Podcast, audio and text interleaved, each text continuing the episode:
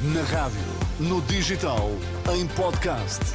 Música para sentir, informação para decidir.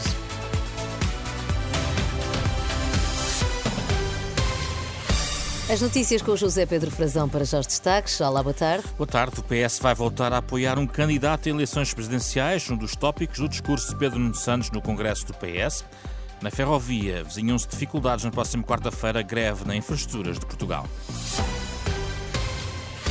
PS vai voltar a apoiar um candidato em presidenciais, garantia deixada por Pedro Nuno Santos no 24º Congresso do Partido. O secretário-geral do PS diz querer ganhar todas as eleições num discurso com ataques eh, a todos os partidos de direita e a defesa da intervenção pública na TAP e na ferrovia. Tomás Anjinho Chagas, em resumo, o que disse Pedro Nuno Santos.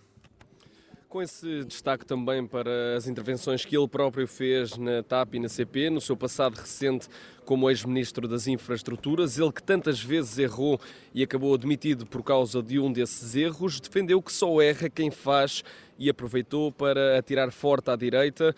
Pedro Nuno Santos coloca a mira na nova Aliança Democrática e acusa o PSD de ter ido ao baú porque não tem soluções para o país.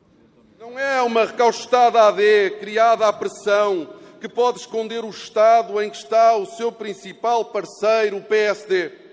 A verdade é que ninguém conhece o seu projeto para o país. Ao fim de mais de ano e meio, sob a liderança de Luís Montenegro, temos o vazio. O vazio de projeto, vazio de liderança, vazio de visão. É o vazio da credibilidade, vazio da experiência e, como todos já percebemos, vazio de decisão. E Pedro Nuno Santos disse que esse vazio permitiu criar dois novos partidos, a Iniciativa Liberal, que classificou como uma agência de marketing que esconde a ideia de uma transformação radical, e o Chega, eh, Pedro Nuno Santos, a acusar o partido de André Ventura de defender tudo e o seu contrário.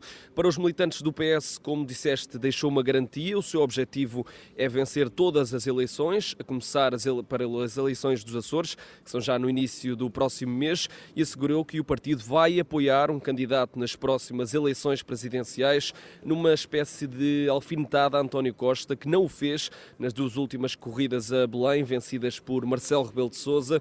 Pedro Nuno Santos acabou a assumir que nem tudo está bem, mas a dizer que só o PS tem soluções para os problemas na saúde, habitação e educação.